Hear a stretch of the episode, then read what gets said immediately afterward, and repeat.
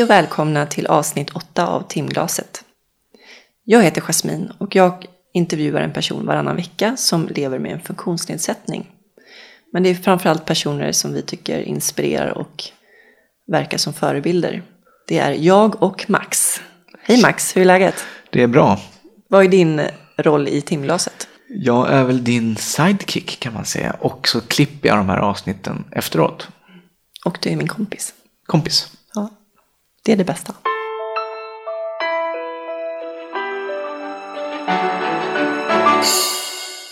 I dagens avsnitt så får ni möta Carolina. Hon jobbar som livsstilscoach på Rehabstation Stockholm och föreläser en hel del om hennes historia. Hon skadade sig för åtta år sedan i en bilolycka och då var hon i 40-årsåldern. Carolina är gift och har tre barn och bor i Tyresö. Vi kanske ska bara berätta också om ett ord som uppkommer många gånger under Ja. intervjun och det är tetraplegiker. Och lyxtetra och tetra. Och det är helt enkelt om man har brutit nacken då och har fyra lemmar påverkade, alltså armar och ben. Och det betyder att inte att man behöver vara helt förlamad och inte kan röra något, men man har Nedsatt funktion. nedsatt funktion. Man kanske inte kan röra fingrarna eller vad det nu är. Jag är förlamad i händerna. Och det är jag med. Men har li- lite känsel på tumme och pekfinger. Ja, jag har känsel, men vi är tetraplegiker båda två. Och paraplegiker är om man är förlamad i benen. Ja. Para står för två.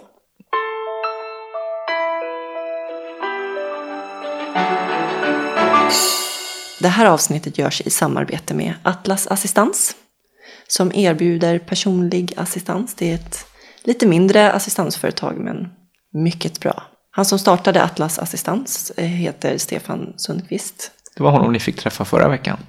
och han är också tetraplegiker efter en bilolycka. Sitter i rullstol. Så är det någon som vet vad han snackar om så är det Stefan. Tack så mycket Atlas Assistans. Tack så mycket. Och nu är det dags för Carolina.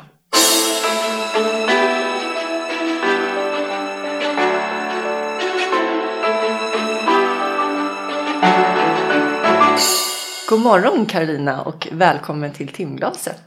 Tack! Det är himla kul att ha dig här. Roligt att få vara här. Jättespännande. Hur har din morgon varit? Och morgonen har varit en sån här skön och härlig ledighetsdag. Även om inte jag har varit ledig, eller var ledig, fick sovmorgon, men familjen hade sovmorgon. Så det var ett lugnt och skönt tempo. Vart bor du någonstans? Bor ute i Tyresö, i ett litet villasamhälle. Bott där sedan 1994 faktiskt, så det är många år nu. Ja. Alla känner alla. Ja. Tryggt och harmoniskt. Vart är du uppvuxen? Jag kan inte svara på det. Jag tillhör en sån där familj som har flackat jättemycket. Född i Mora, uppvuxen i Solna, Södertälje. Jag tror att det var när jag skulle börja sjuan så drog familjen ner till Jönköping. Jag känner mig lite splittrad, jag har ingen riktig sån här hemmaort. Och det hade med min pappa och hans jobb att göra. Han Och en snäll mamma som flyttade med med alla barnen. Han var tandläkare men höll på att forska väldigt mycket och utbildade sig. Och skulle förverkliga sig själv. När gymnasiet var slut och jag tog studenten så flyttade jag till Stockholm. Vad gick du för gymnasium? Jag gick eh, naturvetenskaplig och träffade min man när jag var 18 år. Oj, Ja. häftigt. Ja, sen var det många år när vi flyttade fram och tillbaka och pluggade på olika håll och innan vi så småningom 8-9 år senare landade i Stockholm. Men berätta lite om din eh, barndom och hur din uppväxt såg ut. Ja, men det var en, eh, en trygg och harmonisk uppväxt fram till jag var 8, 9, 10 år när mina föräldrar hade en kris och min pappa flyttade hemifrån. Jag vet inte hur mycket vi ska gå in på det men det, det, gå in på det. Nej, men jag, har tre, jag är äldst av tre barn, tre, tre systrar. Det var en bra barndom, det var det. Hur eh, många år yngre är de? De är två respektive åtta år yngre än vad jag är. Vad hade du för framtidsdrömmar? Vad ville du bli när du blev stor? Jag var ju väldigt naturvetenskapligt intresserad. Jag hade en dröm som jag alltid har velat bli och det var att bli sjukgymnast. Himla häftigt yrke, men jag hade alldeles för dåliga betyg för det. Gick ut naturvetenskapligt med ganska kass betyg. Men ville ju in på högskolan och tyckte kemi var roligt. Var det det du var bäst på, kemi? Ja, kanske var kemi och matte. Jag vet inte om jag verkligen var bra på någonting men det var, fanns mycket jag tyckte var kul. Din första kille, var det din man eller? Nej, det var inte min man. Jag hade en förälskelse under en period när vi bodde i Gävle. Det hann vi också med där på gymnasiet en sväng. Mm. Eh, Men sen träffade jag Karl-Henrik, min nuvarande man också, sista året på gymnasiet. Och eh, han finns kvar. Hur gick det till då? Hur träffades ni? Ett 18-årskalas. Jaha. Mm. Och sen en gemensam kompis. Och sen visade det sig att han var, han hade en segelbåt. Och det har jag fått höra hela livet sen jag tog honom på segelbåten, men så var det faktiskt inte. men, men jag är uppvuxen på segelbåt, mina föräldrar seglade och eh, hans föräldrar eh, hade också segelbåt. Härligt. Känns som länge sedan. Ja, jag förstår Länge det. sedan, ja, gud i himlen. Man har en livskamrat sen så lång tid Ja, tillbaka. ja, ja, men det, det, det är fantastiskt. Hur var det att flytta omkring så mycket då? Hur påverkade det dig? För mig var det alltid så här, aha, ska vi flytta? Spännande. Och det är ju egentligen ganska otroligt när man är så ung. Och skolan är sån, ska vara en trygghet och polarna och kompisarna ska vara. Men, men för mig blev det ett äventyr varje gång. Det var, jag hade inga problem med det. Eh, det var inte likadant för mina systrar. Man är ju olika. Jag känner igen mig i det där ganska mycket. Du gör det? Ja. Vi flyttade omkring eh, ganska mycket men inte på grund av mammas arbete. Hon var ju ensamstående med mig. Mm. Men av andra anledningar. Och man lärde sig att anpassa sig så bra till nya miljöer. Lära känna nya människor. Att man fick eh, ja, en liksom social Mm. förmåga på ett annat sätt. Ja, men det blev, Verkligen. jag, jag såg det som ett äventyr. Och jag tror att varje, om, när, varje flytt som blev positiv blev ju liksom en positiv erfarenhet som man tog med sig när det var dags nästa gång att göra det där. Men naturligtvis så, så, så jag tänker på min mamma många gånger. Det måste ju ha varit hur tufft som helst. Att dra med sig en hel familj och tre barn och börja om igen. Efter gymnasiet då? Hur Ja. tänkte du då? Hur tänkte jag då? Nej, men då var det så här att då hade jag bestämt mig för att jag skulle in. Jag skulle läsa kemi, men jag kom inte in. Så då stack jag till Stockholm och fick ett jobb på universitetet faktiskt som assisterande åt en kille som höll på att doktorera inom kemi. Och, och där väcktes intresset av labb och kemi och, och forskning och hela den biten. Så att jag sökte mig sedermera till Linköping till den utbildningen som idag heter biomedicinsk analytiker. Då var det Labbas-utbildningen.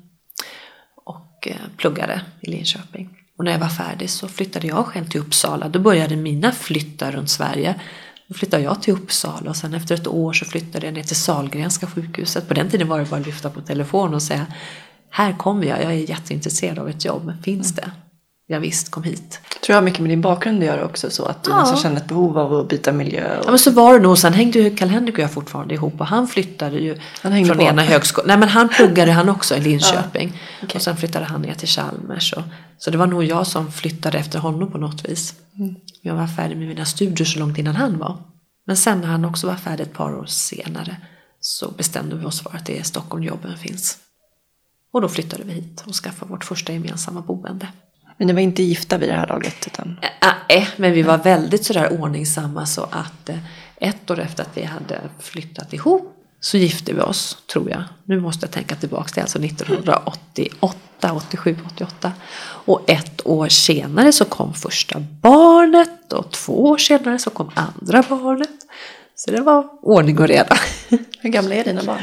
Hanna är 23 och Elin fyller 22 här i sommar. Och Rickard är 14. Så det blev en liten sladdis på slutet också. Men ni hade hus, barn, Mm.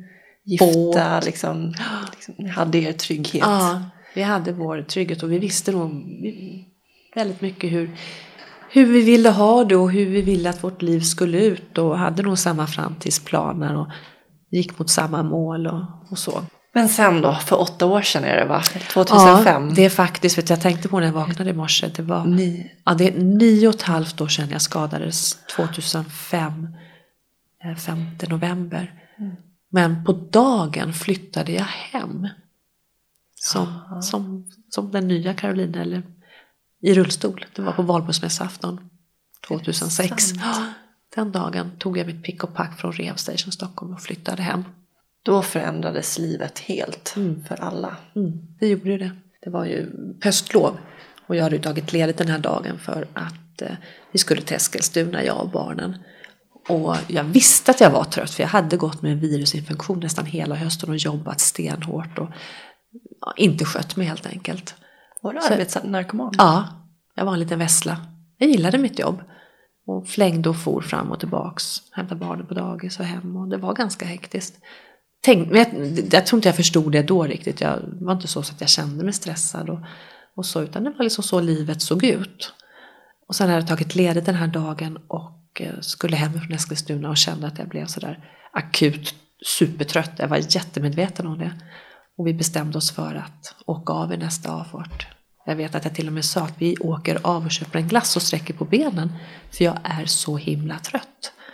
Och såg Nykvarnafarten bara några hundra meter längre fram. Och bestämde att där åker vi av. Det här var ju 110-väg så man stannar ju inte på motorvägen. Så jag hade faktiskt en plan. Men det blev aldrig så utan plötsligt bara vaknade jag upp av att, eller vaknar upp, jag satt väl inte och sov bakom ratten men man sitter i andra tankar i sin egen lilla bubbla och upptäcker att jag är på väg in i vänster vägräcke. Och jag kör så fort, det gjorde jag. Försöker parera upp vägen på bilen igen och får sladd. Och den sladden lyckas inte jag parera. Utan vi voltar rätt ut i åkermarken. Vad hann du tänka de sekunderna? Fans jävla helvete om man nu får säga så. Jag kommer ihåg när vi dök med nosen ner i diket att det här kommer gå käpprätt åt fanders. Rickard, satt i han, Rickard var fem år och Hanna var 15. Och Rickard satt och sov men Hanna var ju också med om det här. Och, och sa vad händer mamma, vad gör du? Och sen gick allt så jättefort. Och så voltade vi ut i å- åkermarken och blev hängandes upp och ner med våra bilbälten. Var du vid medvetandet? Jag var vid medvetandet. Jag kommer inte ihåg. Jag, jag upplevde det som att vi bara studsade ner i diket och där blev vi liggandes. Men vi har alltså studsat långt ut i åkermarken. Min man var där ett par dagar senare och man kan se hur bilen har gått i backen och sen 15 meter längre fram går nästa spår och ytterligare 15 meter fram så att bilen har alltså voltat flera gånger framåt på diagonalen så den är liksom ja den ser ut som ett dragspel från alla håll och kanter. Så det var ju en otäck olycka. Men alltså det gick, det gick ju det gick ju så bra som det bara kunde göra ändå. Barnen klarade sig ju. Inte en skråma. De bara klev rätt ut ur bilen. Du måste känt dig så maktlös när du... Du var ju förlamad liksom, på sekunden i princip. Ja, och, men det, det tänkte inte jag på där och då. Jag funderade inte ens på det. Jag hade inte fokus där alls på mig själv. Utan det var bara telefonnummer, ring min man. Det var ju jättemycket bilar som stannade och brandkåren och ambulansen var ju där på ett ögonblicksverk. Eh, Utan det var ju barnen. Hur mår de? Mår de bra? Och sen när jag väl fick veta att allt var bra då var ju helikoptern där och, och jag hamnade i medvetslöshet ganska så snabbt. Och sen var det traumaenheten direkt, Karolinska sjukhuset med helikopter. Och barnen i varsin ambulans. De var helt oskadda. Helt oskadda, men de skulle ändå in till akuten. Så Ja, en till klart. vuxenakuten med Hanna var ju vuxen så hon till akuten, vuxen och Rickard till barnakuten, Astrid Lindgren med sin ambulans. Så det var ett ganska kaotiskt telefonsamtal som Karl-Henrik fick den. Du sa att det gick så bra som det kunde gå för barnen klarade sig. Men eh, för dig gick det inte alls Nej, det gjorde bra. ju inte det. Jag, jag bröt eh, nacken. Eh, ganska högt skada, sjätte nackkotan. Så jag är förlamad ifrån bröstet och neråt och nedsatt handfunktion. Däremot är jag stark i mina armar. Så att jag klarar mig ju relativt bra. De brukar kalla mig för en sån här lyxtetra. Ha? Vilket ord! Lyxtetra. Ja. Ja. Jag har ju kallats lyxtetra av hel, Du- var helförlamade. Allt är relativt. Ja, Ja. Och så har du ingen känsel från... Ingen känsel från bröstet och neråt heller. Men jag kommer ihåg när jag, när jag vaknade upp ur medvetslösheten två, tre dagar senare. Jag, Du var medvetslös så pass länge. ja, alltså jag, kom, jag, jag kan fortfarande komma ihåg, jag måste ha kommit och gått ur den här medvetslösheten. För jag kan komma ihåg vissa, vissa saker som när man la sig i sträck och Man får så mycket smärtstillande Man får också. så mycket smärtstillande och människor som kommer och går och så försvinner man igen. Så att vissa sådana fre- frekvensbitar har jag från de här första två, tre dagarna. Men sen när jag vaknar upp på traumaenheten så får jag liksom veta hur, hur illa ställt det är. Hade du misstankar kring hur pass allvarligt skadad du var? Då förstod jag precis. Alltså vid, vid olyckan hade jag funderat så mycket på det men sen när jag vaknade upp så jag tror inte, jag kan, kan inte ens komma ihåg att någon behövde berätta för mig hur illa ställt det var. Utan mm. Jag förstod någonstans när jag låg där att så här är det. Sen, sen vad det innebar i praktiken, det kunde jag liksom inte föreställa mig. Utan Nej. nu är jag förlamad. Du hade ingen tidigare erfarenhet av personer som lever med funktionsnedsättning? Ingen. Ingen. Har aldrig sett någon. Aldrig kommit i kontakt med någon som, nej. Hur gick tankarna då när du fick det bekräftat av läkaren? men alltså fortfarande, det låter liksom jätteknäppt och min man trodde att jag hade fått ett slag i skallen också, att jag inte riktigt förstod hur illa ställt det var. Mm. För även när jag vaknade upp och låg där på, på intensiven så var jag så himla lycklig när jag såg min familj runt omkring mig. Mm. Barnen stod där alla tre och de var helt, alltså jag förstod ju hur illa ställt det kunde ha varit. Jag menar, Hanna och Rickard kunde ju också ha legat där bredvid mig på intensiven. Om de ens hade klarat olyckan. Så att det var fortfarande sådär, åh, oh, det är inte sant att det gick så bra. Så man ligger där med en kraschad kroppen, en mm. leende på läpparna. Och, och då trodde Karl-Henrik att ja, men hon är ju helt knäpp, hon fattar ju liksom inte vad som har hänt. Men så var det faktiskt inte. Nej. Och då någonstans där så bestämde jag mig för att nu handlar det bara om mig. Det kändes där och då ganska enkelt. Jag ska tillbaks det till varje pris. Alltså jag ska komma så långt jag bara kan komma för det, det är på något vis skyldig familjen. Känner du mycket skuldkänsla? Ja, absolut. Det har både varit bra och dåligt. Det har varit en enorm drivkraft att eh, komma tillbaks. Många gånger som man har velat dra täcket över huvudet och bara känt jag orkar inte. Framförallt de första månaderna. Och sen plötsligt står någon liten unge framför sängen och har problem med ryggsäcken eller vill ha utflyktsmackor mm. med sig eller vad det nu är för någonting. Och då tvingas man ju upp och så är man tillbaks. Då är man liksom på spelplan igen. Så de har ju hjälpt mig många gånger att, att orka med dagen. Din man som fick det här samtalet, mm. har du fått efterberättat då, hur, liksom, hur tänkte han? Ja, hans första tanke var ju, vem ska jag prioritera? Alltså han, han stod ju där på Berga örlogsbas där han då jobbade och där jag hade lämnat honom på morgonen också med barnen. Eh, bara några timmar senare. Där han också hade erbjudit sig att ta den här körningen för han visste hur trött jag var. Och så några timmar senare så får han ett telefonsamtal att eh, du har ett barn på Astrid Lindgren, en på vuxenakuten och en ligger på traumenheten. Då visste han inte vem han skulle prioritera. Det var hans största dilemma. Nu har vi tack och lov släkten inte långt ifrån oss så att eh, djungeltelegrafen gick ju. Min mamma kom och min syster kom och så kunde de dela upp sig. Så alla fick någon att luta sig mot. Eh, Sen eh, kände han någon ilska över det som hade hänt? Det tror jag inte. Jag har frågat honom och han, han säger att han inte haft någon ilska i det här. Han är också jag med mitt dåliga samvete. Han har sagt åt mig så många gånger att du ska inte ha dåligt samvete. Det där kunde ha hänt precis vem som helst. Han har varit otroligt eh, förstående han har varit fantastisk hela den här resan. Stabil. Ehm, nu hade vi ju väldigt bra innan och vi är väldigt trygga i varandra. Det var ju många som trodde säkert att det här kommer inte att hålla äktenskapet utan det är hur ska kalendern klara av det här och hur ska han mäkta med det. Men, men jag var aldrig orolig för det. det. Han signalerar någonting helt annat. Ni var så trygga i det. Vi var så trygga i varandra och han, kom till mig till sjukhuset och sov över många gånger och man låg bredvid varandra och man pratade om framtiden och hur det skulle bli. Och, och jag kommer ihåg att han sa så många gånger, det här kommer att ordna sig på något sätt. Det blev jag så stärkt i. Så att det, ja. Jag blir så rörd. Det har ju också varit, dels vi pratar om den här drivkraften men människorna runt omkring mig, både lilla familjen som har hjälpt mig men också den stora familjen, mina föräldrar och hans syskon och, och mamma otroligt mycket människor som har ställt upp till 100 procent. Mm. Hur lång tid eh, låg du på sjukhuset sen? Alltså jag låg extremt länge, så länge hade jag nog inte legat idag. Jag skadades 5 november och då var det ju Karolinska sjukhuset, först intensiven och sen en rehabiliteringsavdelning som heter R18. Mm, alla ryggmärgsskadade i Stockholm känner till. Jajamän. Oh ja. Eller hur? Mm ett fantastiskt ställe och med den höga skada jag har så hade jag nog behövt ligga där längre. Men det var jul och de skulle stänga avdelningen tre veckor och jag skulle förflyttas till en långvårdsavdelning. Och med den fantastiska rehabiliteringen på R18 och känna att nu ska du ner i sängen tre veckor in på en långvårdsavdelning. Då bara kände jag, nej jag vill inte. Och vid det laget hade vi redan börjat diskutera eh, att jag skulle vidare till eh, Rehab Station Stockholm. Men det var lite för tidigt för mig att komma dit. man kräver att man ska kunna, eller kräver men man, man ska väl i alla fall kunna sitta upp i en rullstol utan att... Precis, vart börjar liksom hur... Kan du eh, ta steg för steg hur du successivt rehabiliteras när du låg på sjukhuset? Alltså, var, var börjar man någonstans? Ja, man kommer in till eh, traumaenheten. Helikoptern landar på taket och så direkt in till traumaenheten. Där man tas om hand första akuta dygnen. Sen hamnade jag på intensiven. För jag kunde ju inte, låg i track, jag kunde ju inte andas själv. Track är när du får hjälp att andas, när du med hjälp av en lungmaskin. En respirator. En respirator helt enkelt.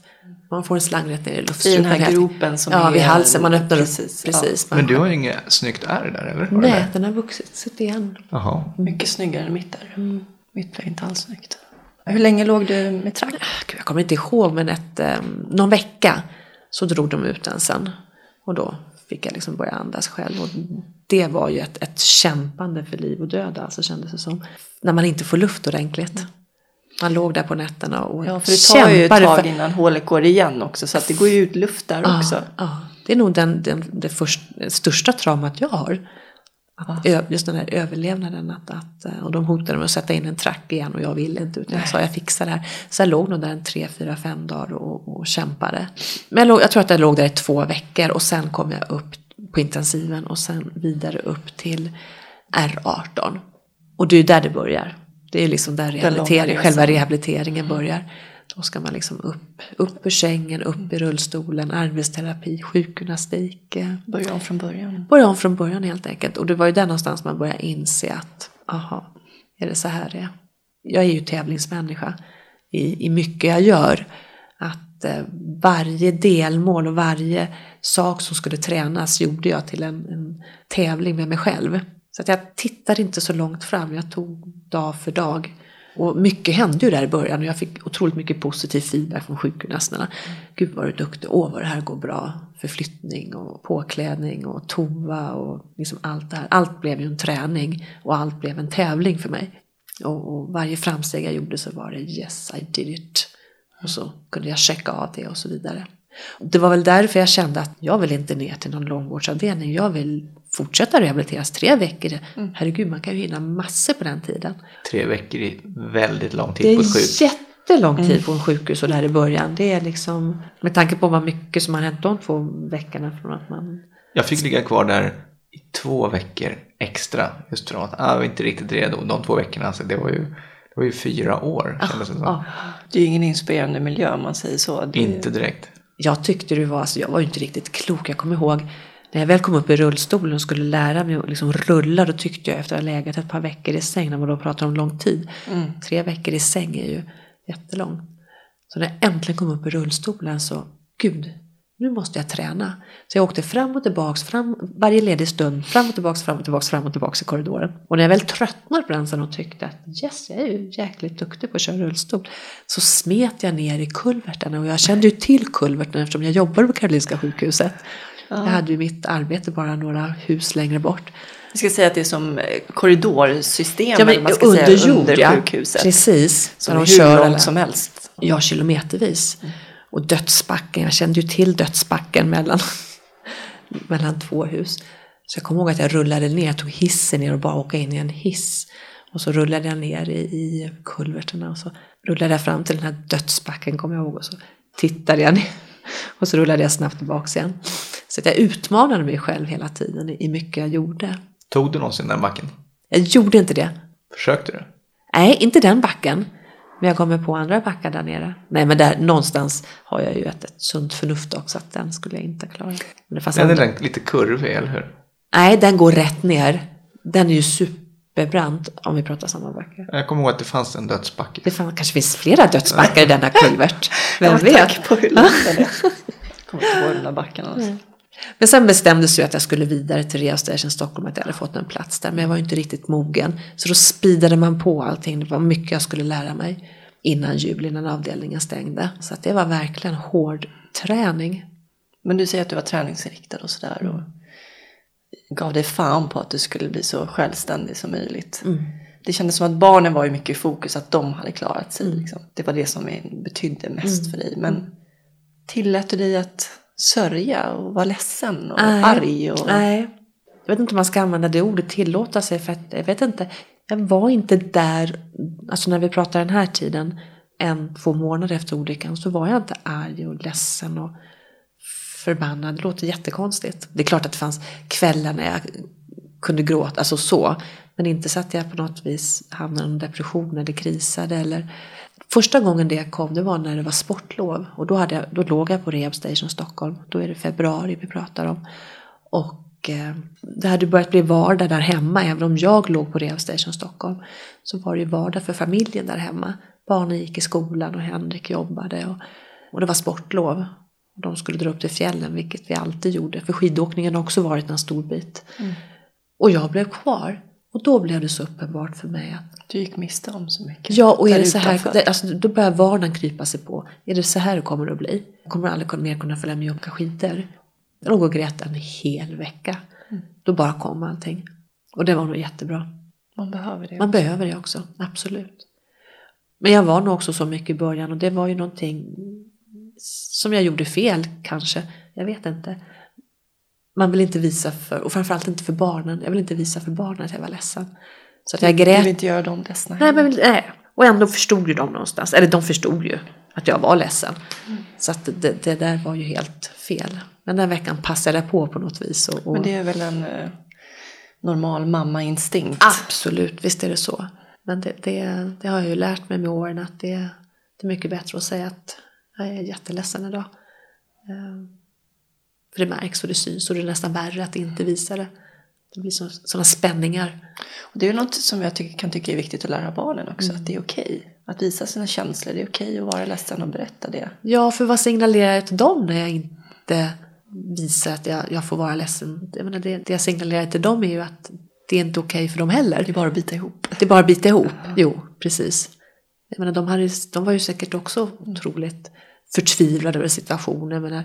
Mamman är ju oftast en stor trygghet. Mm. Det stabila där hemma och den som man kan luta sig mot och så rycks det undan. Jag menar hela deras värld sätts ju i gungning också. Ja, anhöriga drabbas svårt Anhöriga också. drabbas och, och det här tycker jag ju är en jätteviktig bit att prata om. Vad händer med, med människor runt omkring ens omgivning? Vad fick de för stöd? Inte mycket stöd alls skulle jag vilja säga. Det stödet de hade behövt, den kom ju omgångar beroende på vem i familjen vi pratar om. En del behövde omedelbart stöd, hade behövt. För andra kom det flera år senare. Jag tänker mig för barnen som var med i själva olyckstillfället, det är, det är ju trauma liksom, ja. som de också måste bearbeta. Absolut. Även om de inte fick men Nej. på samma sätt, Nej. fysiska men. men. Fast det kan vara ett trauma att inte ha varit med också. Mm. För alla barnen var inte med. Nej. Vi hade någonting gemensamt. Vi som hade varit med om olyckan och kunde prata om det. Medan de som inte har varit med om det förstod inte riktigt vad det Blev lite utanför. Ja, faktiskt.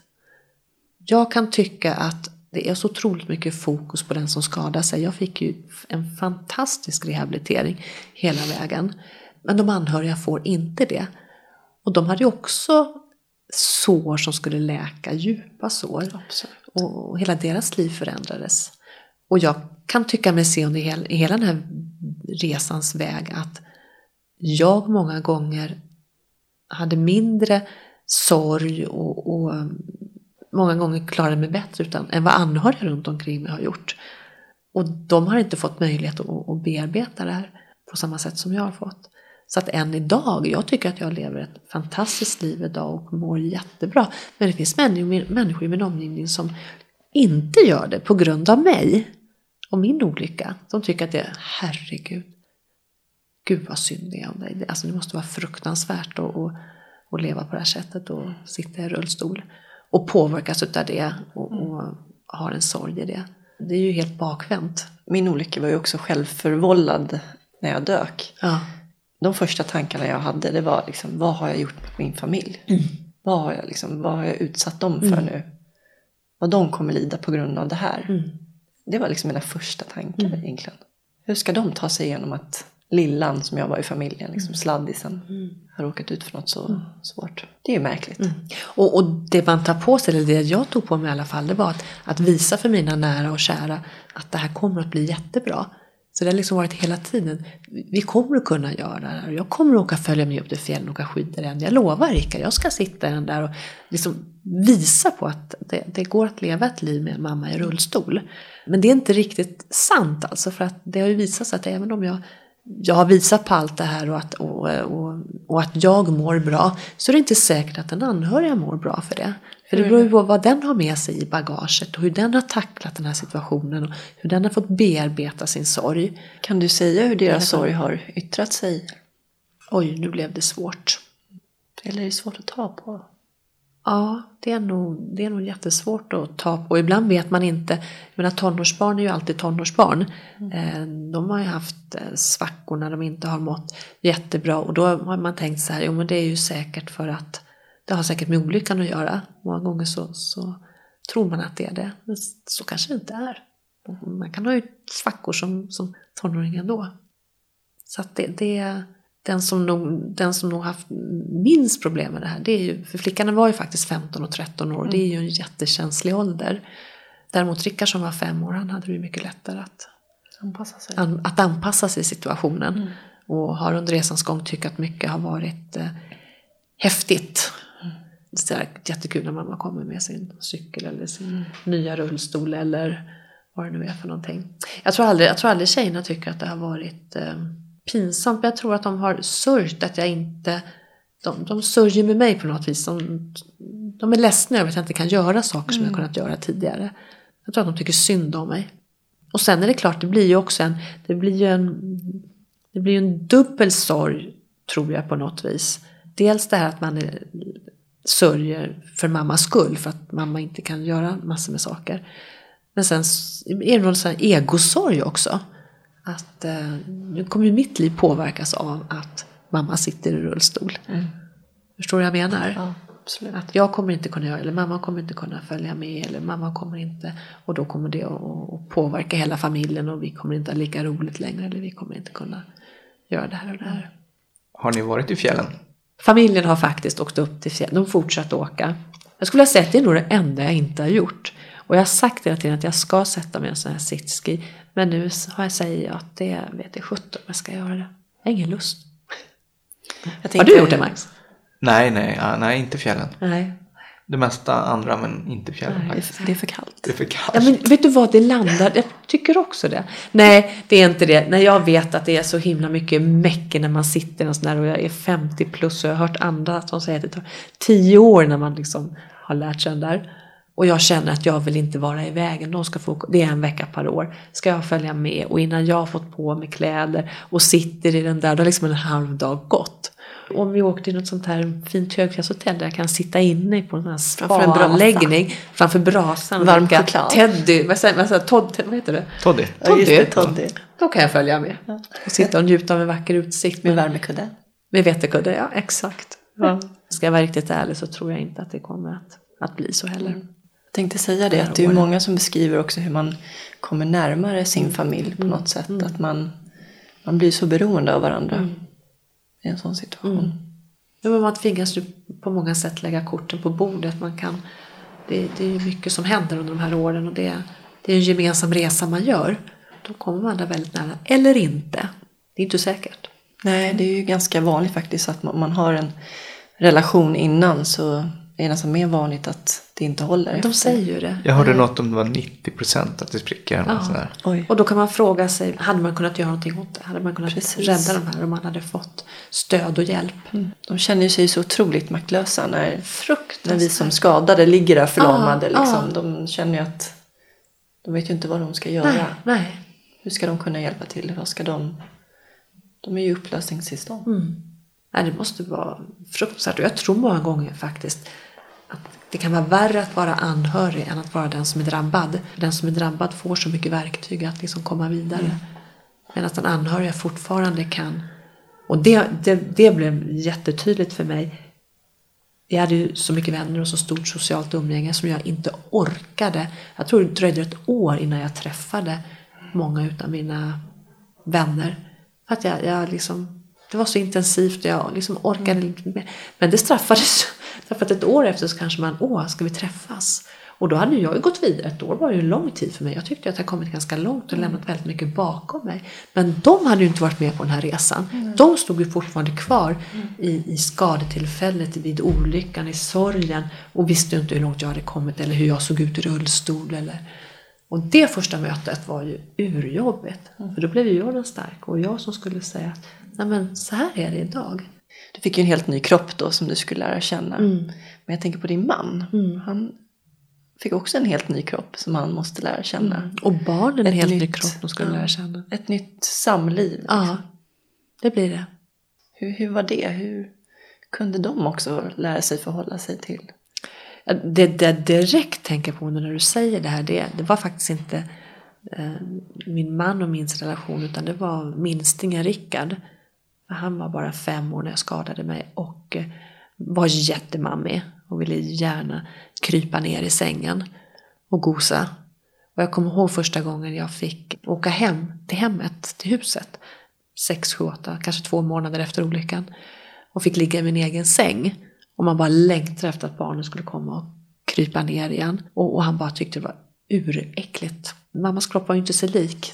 Det var ju en helt annan känsla för honom. Och han drog sig för, samtidigt tror jag han förstod, han var så pass gammal så han förstod nog att jag ville att han skulle krypa ner. Men han tyckte att det var, att det var obehagligt helt enkelt. Och det förstår jag. Mammas lama kropp. Ja, och då kommer jag ihåg att den här enorma liksom, Sorgen. jag kom över en längtan och så ändå inte. Det höll inte i jättelänge. Han vande sig jättefort och ganska snart så, så låg han där bredvid mig igen. Men, men, måste det var det första som... hopplöst på något sätt. Ja, lite grann. Mm. Ja. Däremot så Karl-Henrik han kröp nog ner redan på, in- kanske inte på intensiven men på R18. Då fick han ju ofta ett, ett, eh, bo i samma rum som mig. Och vi kröp ner nära intill varandra och liksom bara få finnas där för varandra. Sen är det ju en lång resa att, att hitta varandra på det sexuella planet och liksom samlivet och allt det här. Och det är ju det är ju inte lika enkelt. Där är det ju så otroligt viktigt med kommunikation. Ja, men Ännu det- viktigare. Ja men det är var ju det. Ja, och där kunde vi nog liksom vila i att vi liksom kände varandra utan och innan och kände oss trygga i varandra. Och jag kände att liksom ingenting behövde forceras utan vi tog en dag i sänder. Och så småningom så hittar man ju tillbaks till varandra. Även om det är på ett helt annat sätt. Tog det lång tid? Ett halvår kanske. Bodde ju borta så pass länge. Jag bodde ju på Rehab Station Stockholm ända till första maj eller till Valborg. Nästan sex månader. Sen kom jag hem. Och det var ju då liksom vardagen och livet och allt skulle liksom börja falla på plats igen och där var ju en, en av de bitarna. Många brukar fråga den frågan. Kan man ha sex när man är förlamad?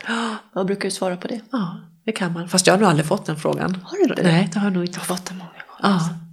Du är så ung så de kanske tänk, man tänker att det är... Mer kring dem. Ja, frågorna då kanske, jag vet inte. Men det är klart man kan ha det, men det blir ju också, man, man har ju ingen känsel. För Kalendrik fungerar ju precis som vanligt, men det är ju jag som ska liksom förhålla mig till det här och kunna tycka att det är mysigt och njutbart och så. Fast på ett helt annat sätt. Men man hittar ju andra. För mig har det, blivit, det sexuella har blivit mindre viktigt. Det är bara så himla mysigt att kunna krypa ner i sängen och ligga bredvid varandra. Du kunde ju inte klara det helt själv. Nej, och det hade jag ju som mål att jag kommer en dag att kunna klara mig helt själv. Men på den här tiden så bodde vi ganska otillgängligt. Ett hus högt uppe på en bergsknalle. Så jag Ett förstod, citat från dig. Fånge på berget. Fången på berget, ja. Det kändes verkligen så. Vi älskar det här huset, hade bott där sedan 16 år tillbaka i tiden när- när jag skadade mig. Men vi insåg ju redan när jag låg på intensiven att vi kommer inte kunna bo kvar här. Varför då? Därför att huset låg högt uppe på ett berg, 20 stentrappor upp till huset. Och kommunen var ju skyldig att hjälpa oss att anpassa så hade vi velat bo kvar hade vi kunnat göra det. Vi gjorde ett försök att, att se vad skulle det kosta att bo i huset och det skulle bli fruktansvärt dyrt. Och eh, vi letade enplanshus och hittade inget enplanshus. Men vi hittade en tomt och bestämde oss för att bygga. Och det var ett eh, gemensamt beslut med kommunen och försäkringsbolaget som jag hade. Att vi skulle bygga ett hus och få hjälp ekonomiskt att bygga det här. Att vi skulle gå halva vägen var. För det är ju så att bygger du ett hus så måste du, man bygger idag, det gör ju alla människor, att det ska, det ska vara handikappsanpassat. Det finns vissa normer man bygger ut efter. Och den kostnaden ska man ju, får man ju ta själv. Men här gjorde vi en deal med kommunen att om de slapp anpassa vårt andra hus så skulle vi, de hjälpa oss med det nya huset. Kanske mer än vad man normalt hjälper till med. Så att det tog tre år. Så vi bodde i det här huset under en treårsperiod högt uppe på berget och eh, behövde jag assistans för att överhuvudtaget ta mig ut ur huset och in i huset och mellan våningsplanen. Så att eh, ja, jag fick beslut om att eh, 12 timmar om dagen assistans. Vad betyder det för dig att ha det? Förutom att du kunde ta dig in och ur huset förstås men Nej, men att ha en det var så person mycket, som... I början när man var nyskadad och sådär och man hade hört talat om assistans och för mig så klingade assistans oerhört illa. Jag visste ju inte vad det innebar för någonting. Nej, jag, jag ville ju inte ha det men jag, jag tänkte att okej, vi kör det under tiden som jag bor här i huset. Och så fortsätter jag att träna på min självständighet. Och eh, vi skaffade två assistenter och, och det, det funkade jättebra. Vi hade jättetur och, och framförallt så, så hade vi tur med att jag menar, det, det var inte bara jag som, eller det var jag som skulle ha assistans men en assistent kom ju in i ett hus med fyra till personer som ska tycka att den här personen är okej och att den liksom matchar allihopa. Och den matematiken är ju inte helt enkel. Alla får ju en relation till assistenten. Ja, alla får en relation till assistenten. Och, och, men vi har haft tur där. Vi har väl haft assistenter som har varit otroligt anpassningsbara och min man är otroligt anpassningsbar han också. Det var väl mer tjejerna, men det är, man är ganska kritisk. Och framförallt när vi hade unga assistenter som kom in och vikarierade som kanske var lika gamla på gränsen till vad mina flickor var då. Så här 17, 18, 19, 20 år. Så är ju det ett känsligt kapitel. Det blir ju lite konkurrens. Men vi, det har gått bra. Jag, jag hade två stycken och de hade jag faktiskt så gott som till nästan när vi flyttade in i huset. Och då hade jag ett mål att när vi väl kommer in i huset så då ska jag göra mig av med min assistans för då kommer jag inte behöva det. Men det hände ju mycket under den här treårsperioden. Man bestämmer sig för hur livet ska se ut och vad Nya man ska prioriteringar. göra. Nya prioriteringar, helt riktigt. Och där, där blev ju assistansen en viktig bit för mig. Kunna leva det blir- livet du ville leva. Ja, jag hade visat rent liksom, teoretiskt och det tror jag var viktigt för mig själv att det här kan jag. Det var mycket jag lärde mig och det var mycket jag faktiskt kunde. Men jag hade ju inte orken och energin. Det var ju det som blev så tydligt. Jag har en enorm smärtproblematik också. Allt det här vill göra det, det bemäktar inte jag. Och familj och tre barn man ska engagera sig i och mat och städ och tvätt och allting. Och dessutom vill jag jobba och dessutom vill jag ju leva ett, ett roligt liv. Det var ju mycket som skulle fungera. Och där blev ju assistansen otroligt viktig för mig. De liksom banade väg på något vis. Hjälpte mig att liksom hjälpte mig och därmed också familjen att liksom hitta tillbaka till ett liv som kändes fullt meningsfullt. Lever du med assistans idag? Ja, jag gör det. När vi väl flyttade in i huset så bestämde jag mig för att göra av med en av mina assistenter. Så assistansen skulle ner på halva tiden. Och då fick jag på något vis det bästa av två världar. Jag fick egen tid den tiden jag klarade mig. Och när jag väl behövde assistansen då, då hade jag assistans. Så det blev så otroligt positivt. Och, och den assistenten jag har, henne har jag haft sedan 2008 så att det är väl, det blir det.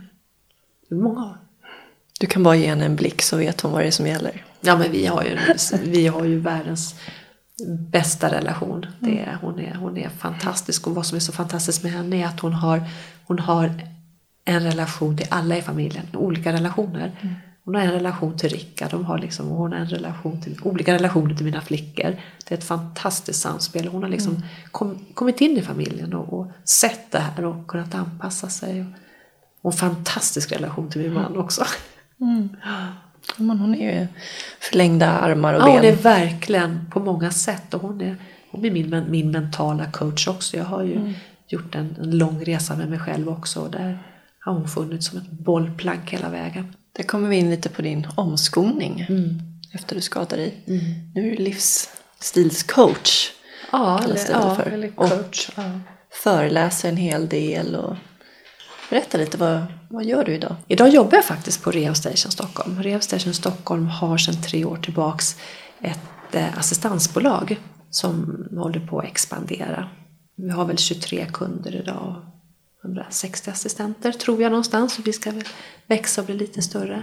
Och där är jag eh, dels utbildningsansvarig tillsammans med några andra och arbetar också med handledning och vägledning slash coachning. för våra kunder och assistenter. Där måste ju din livserfarenhet ha så otroligt stor betydelse. Jag hoppas det och jag tycker det här är otroligt spännande. Jag hamnar nog där på ett bananskal lite grann. Jag kom tillbaks till mitt jobb på Karolinska institutet som projektkoordinator redan ett år efter att jag skadade mig. Hur gick det då att komma tillbaka till Nej, det var jättejobbigt för jag kunde bara jobba på 25 procent. Jag orkade inte mer där och då.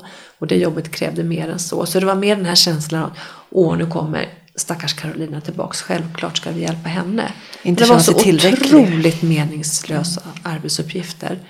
Någonting jag inte ens var utbildad för och som jag kände noll engagemang i. Och smärtproblematiken var nästan värre de här dagarna när jag åkte till jobbet och satte mig på kontoret. Och dessutom hade institutionen, det var nya doktorander, nya forskare, ingen kände mig. Och jag, jag, kände liksom en, jag kände en enorm utanförskap, jag hade svårt att komma in. Och jag kände, vad gör jag här? Vad gör jag här? Mm.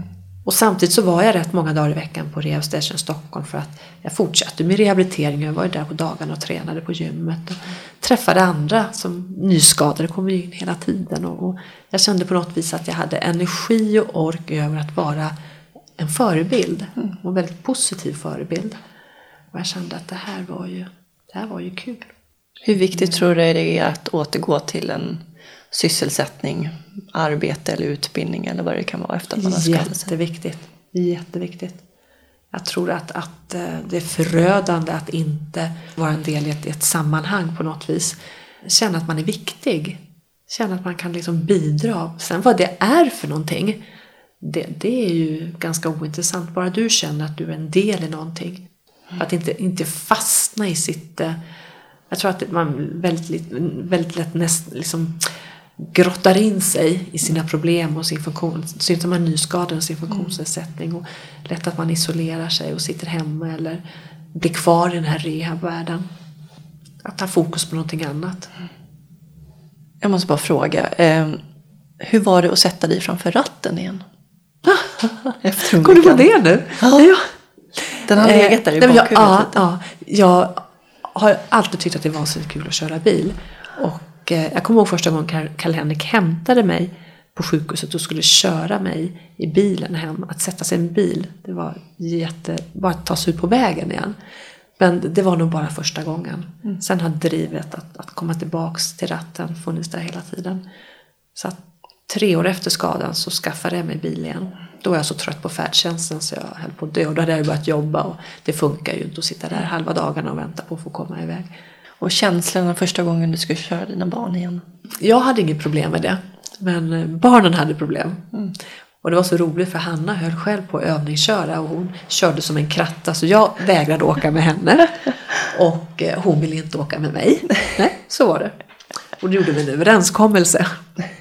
Om du åker med mig så åker jag med dig. Det var, jag tror att den... Det var bara en tröskel ni behövde Ja, det var nog en tröskel men, men oron finns där. För att jag kan ofta få, är du trött mamma? Du är väl inte trött? Och det är ju bra samtidigt. Ja, man har det i åtanke med Ja, alla. Ja. Att man ser till att den man Mm. åker med är, håller sig vaken. Och inte, jag tror inte bara att de är oroliga för när jag är ute på vägen utan vet de att Karl-Henrik är ute och åker kan de ringa honom också. Och Precis. att oron finns där, att det får liksom inte hända honom någonting också. Så att då ringer de och kollar var han är någonstans och är du hemma snart och så. Hur ser ditt liv ut idag? Idag har jag ett jätteroligt liv. Jag, gör, jag, jag jobbar halvtid på Rehab Station Stockholm. Jag har varit med och initierat ett projekt där det handlar om att coacha ryggmärgsskadade tillbaka till ett aktivt liv. Och där kommer ju min coachutbildning in i bilden. Jag eh, cyklar och jag ehm, tränar och jag reser en del och engagerad i Friskis och Svettis ute i Tyresö. Och jag jag gör massor av saker och det känns som jag bara gör, ibland får jag nästan dåligt samvete, jag gör bara roliga saker. Kör du på lika hårt som du gjorde innan olyckan? Nej, det gör jag inte, jag kan inte göra det. Jag är ju lika snabb i Känner du huvudet. frustration över det? Jag vill ju så mycket. Jag vill orka hela dagen ut, hela kvällen ut. Jag skulle vilja få in mer. Men, men ja, jag orkar inte det och det, därför jag jobbar med mig själv hela tiden. Vad gör du när du slappnar av då? När du kopplar bort allting och bara känner att nu ska jag bara vara? Antingen så lägger jag mig bara på sängen och bara ligger och lyssnar på musik och bara kopplar av. Det måste jag göra ändå för det är en bit av att, att jag måste avlasta och inte sitta uppe i stolen hela dagen. Eller också så ger jag mig ut på, alltså jag mig ut och rullar och cyklar. Träning för mig är ju jätteviktig. Det är så mycket, ju mer, ju mer endorfinkickar desto bättre mår jag. Mm. Sen finns det mycket idag som jag kan liksom bara njuta av mig på ett annat sätt. Jag, har, jag var nog en sån som sprang genom livet och ibland har jag nog tänkt så att olyckan var något sätt att bromsa mig. Det bara behövdes. Jag hade liksom bara accelererat in i väggen kanske annars. Hela livet stannade upp. Så att idag kan jag nog... Jag, jag om du fick leva om ditt liv, skulle du leva det annorlunda då? det är klart att jag inte skulle ha velat att olyckan var ett faktum. Mm. Jag kan sakna min kropp ibland. Jag, jag kommer på mig själv att jag, jag kan sitta och titta på andra människors eh, muskler, alltså hur de rör sina kroppar. Alltså det här kroppsspråket. Kroppsspråket. Jag, jag saknar mitt kroppsspråk. Mm. För det är ju en, en, del av ens identitet på något sätt. Ja, sen är ju kroppsspråket viktigt. Mm. Man säger ju att i en kommunikation så 7 procent är talet. Mm. 57 procent är kroppsspråket och 30 procent någonstans är vad säger man, tonen, nyanseringen mm. i tonen. Mm. Kroppsspråket är viktigt och jag känner att jag förlorar en del av mitt eh, mm. kroppsspråk. Jag har tränat jättemycket på mitt kroppsspråk. Mm. Bara att visa pondus, att sträcka på sig. Alltså när man, det är en jättestor bit. Ja. Jag var ju balettdansös innan så för mig var det egentligen ja. alltså det var en enorm förlust för mig mm. på något sätt. Att inte kunna hålla hållningen på samma sätt. Och, och just att man hade precis samma kroppsmönster som en annan person med samma nivå av skada. Just det här tättra gesterna liksom. Mm. Slänga med armarna. Mm. Händerna i knutna. Och, mm. det är egentligen inte det... du, men ändå har du det kroppsspråket. Mm. Ja. Och jag kan, jag kan ju komma på mig själv. Man, man tycker att man man signalerar någonting och så tittar man sig själv i spegeln och så tänker man men herregud. Är det det jag signalerar? Mm. Är det så jag ser ut? Och så tänker man, ja. Då börjar jag undra, liksom, har det verkligen så extremt stor betydelse då? Jag tror För... att det har det om du inte har något annat kommunikativt Precis. sätt. och det får du träna på. Det, du blir ju bättre på att Mm. Att eh, det, andra bitar tar ju över istället. Utstrålningen ja, det, får ju en enorm betydelse. Exakt. Vad det är man utstrålar, ja. självsäkerheten. Ja. När fick du beröm senast? Oh, jag fick beröm igår. Av Erika. Oh, som jobbar på Spinalestiftelsen. Ja. Och då blev man bara så här. Jag blir, jag, blir, jag blir också jättegenerad. Jag har jättesvårt att ta, ta beröm. Och på något vis, jag vet inte vem jag pratade med det om att man får så mycket positiv feedback när man hamnar i rullstol. Då blev jag bara så här, aha. Kan det bli för mycket ibland? Ja, men jag, jag kan känna att varför fick jag aldrig höra det här innan jag satt i rullstol? För att man tycker synd om ja, den att man känslan, behöver det mer. Den känslan får man ju lite grann. Eller också kan det vara så att, att folk är dåliga på att ge beröm. De kanske tänkte så innan också. Men det fanns kanske ingen anledning att, att säga det. Eller det fanns anledning att säga det men man, men man kostade inte på sig det. Mm. Och nu på någon, av någon anledning så kunde man känna att ja, men, det är ju faktiskt så här Carolina är och jag ska mm. faktiskt säga det till henne också. Mm. Och det kan ju vara anledningen till att man sitter i rullstol, jag vet inte. Men mycket blev det. Man har insett hur viktigt det är att faktiskt ge folk beröm tror jag. Ja. För att jag tycker att det är jätteviktigt att säga om jag tycker någon är vacker mm. eller mm. ser strålande ut mm. eller har gjort någonting bra och sådär. Jag tycker att det ger mig också någonting att kunna säga mm. att någon annan är bra. Mm. Vad gör dig lycklig och vad betyder lycka för dig? Alltså barnen betyder ju, barnen betyder ju jättemycket för mig. Mm. Så att eh, jag blir lycklig när jag ser att de är lyckliga. Och de har ju haft perioder när de kanske inte har varit jag har haft det lite tufft senaste åren. Så när jag ser att det går bra för dem eller man får ett litet sms från Umeå där gärna flickan bor som liksom tyder på att hon är, mår bra och är lycklig, då blir jag, då blir jag lycklig. Mm. Jag blir lycklig av att se att mina nära och kära mår, mår bra. Så säger alla föräldrar hittills i det här programmet. Ja, ja men det, det är så. Och, fram, och jag tror att det har mycket att göra med för att jag, jag tror att det är någonting jag kommer få leva med resten av livet. Det är det dåliga samvetet. Mm. Det, det, kommer jag aldrig liksom kunna göra mig kvitt på något vis. Mm. Men jag kan få ett kvitto på att alla mår bra runt omkring mig. Och det, det kommer ju säkert ändras i livet också. Det har ingenting med mig och min olycka att göra. Men det har funnits där och, och jag vill att Jag vill att mina nära och kära ska ha det bra. Sen blir jag faktiskt lycklig när jag sätter mig på cykeln också. Alltså det, det måste jag ju tillstå. Alltså jag kan bara känna sånt där lyckorus. Ja. När jag får sätta mig på den och bara dra iväg. Eller sitter bakom rodret i segelbåten och vind, alltså mm, naturen och får vara en del av det. Hur går det Tack, till? tack vare min man som är världens uppfinnare Jocke. Han är helt otrolig och det, det har ju funnits med det hela vägen att han vill att jag ska kunna göra det jag vill göra och han hittar lösningar hela tiden. Varför kan du inte det för? Det är klart du kan. Nu gör vi så här. Och han har gjort anpassningar på båten som var alldeles nyinköpt bara några månader innan jag kraschade. Och, och det var ju också en sorg att kommer jag någonsin kunna segla mer. Men nu sitter jag där. Nu sitter jag där jag sitter bakom rodret. Är det samma känsla? Ja, det är det ju. Eh, Förutom att du kanske inte rent praktiskt kan... nej, det finns inget tillfälle när jag pendlar så mycket i, i, i humöret, i, i, i sorg. Därför att ena sekunden så är det ett lyckorus av att sitta bakom ratten och, liksom bara få vara en del i det. Samtidigt är det så mycket jag inte kan göra ombord. Jag kan inte hoppa i land på klipporna eller dyka ner så att jag är en del i det som händer ombord. Man bara ser allihopa och då kan jag känna en sorg över att inte Frustration. kunna, en frustration över att inte, att jag, för jag, är så, jag blir så låst på båten. Jag måste liksom flyttas runt och studsa på rumpan så det är mäckigt. Och ändå, ändå utsätter jag mig för det här. Jag vill ju.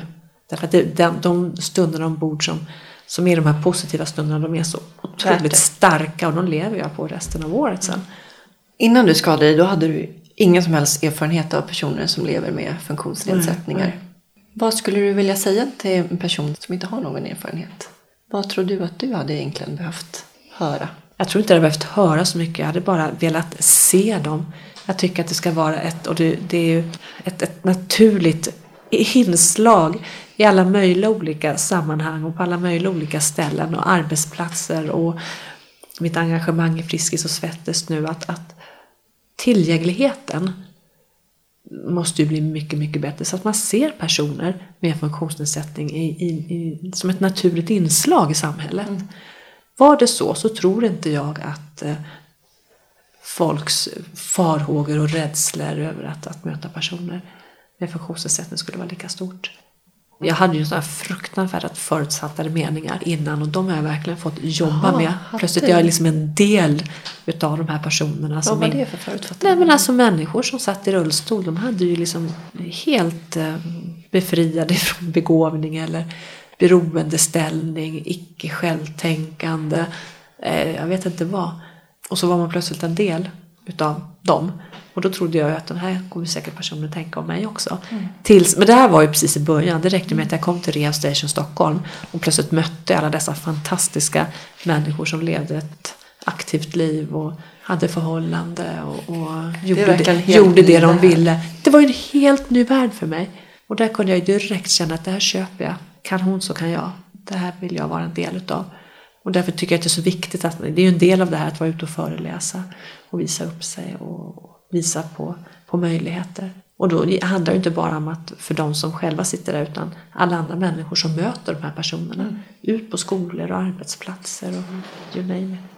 Jättebra. Och de här radioprogrammen. Precis. Timglaset, eller hur? Tack för en fantastisk pratstund, Carolina. Jag är mycket rörd av din historia och jag tycker att du är en sån grym tjej. Tack.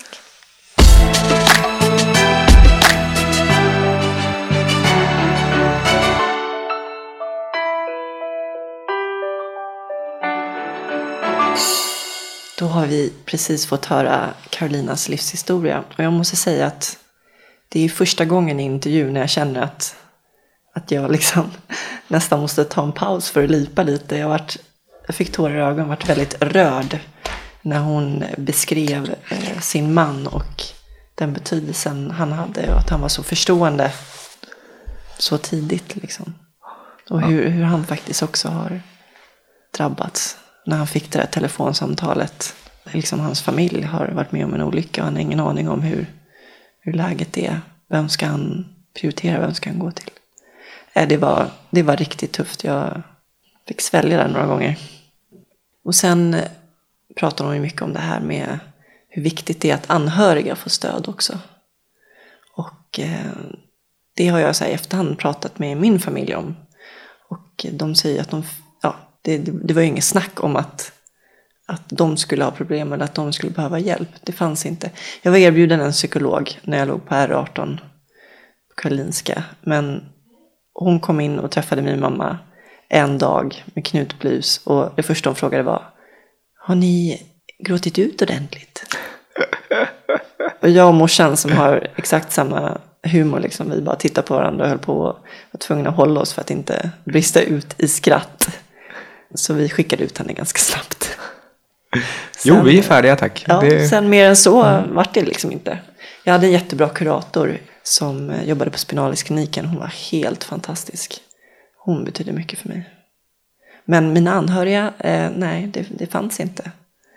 Och eh, de gick in i väggen istället. Både min syster, min mor och min kära bror hamnade i en svacka liksom flera år efteråt. Ungefär, ja men att när de såg att jag levde ett bra liv och hade på något sätt återtagit livet. Då kunde de på något sätt släppa ut sin sorg. Och då gick de in i väggen. Innan så liksom, då fanns det inget utrymme eller tid till att, att vara ledsen. Men det kom senare, många år senare.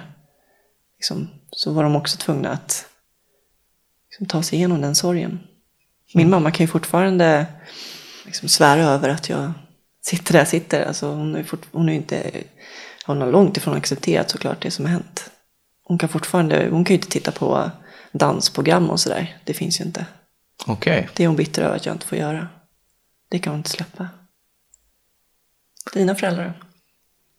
Ja, men de har väl nog accepterat detta. Jag kör ju på som jag gjorde innan egentligen. Det är ju ingen skillnad. Jobbar med samma sak, typ. Samma vänner, samma... Det har ju stor betydelse att man kan återgå till samma arbete som man hade innan. För det är ju inte alla som kan det heller. Är man snickare så blir det lite svårt. Eller balettdansös. Ja, precis. Då är det ännu svårare. Ja. Men det finns ju rullstolsdans. Ja men sluta, alltså jag har fått den frågan många gånger. Ja men kan du inte bli koreograf eller det finns ju rullstolsdans. Har du sett den där gruppen på YouTube? Och så visar de mig så här men. Alltså jag är högt skadad, har jättedålig balans, dålig armfunktion. Alltså jag kan inte göra någonting vackert med min, min lilla funktion som jag har kvar. Och jag, eh, jag har inte alls varit en skapande på det sättet att jag alltså, skapar dans i form av som koreograf. Det har liksom inte varit intresse för mig. Mitt intresse det var att röra på min kropp och skapa vacker konst med kroppen. Så det har liksom inte funnits något intresse i att kompensera med någonting annat.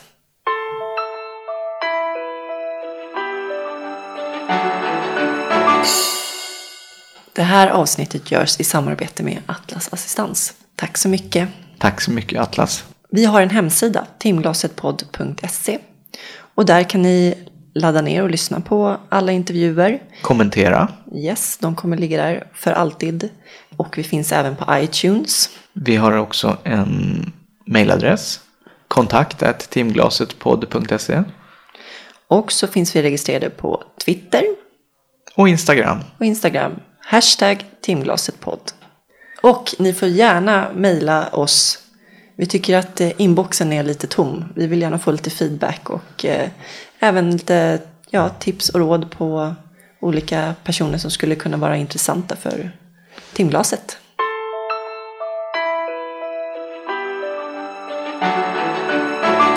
I nästa avsnitt så får ni möta Lovisa.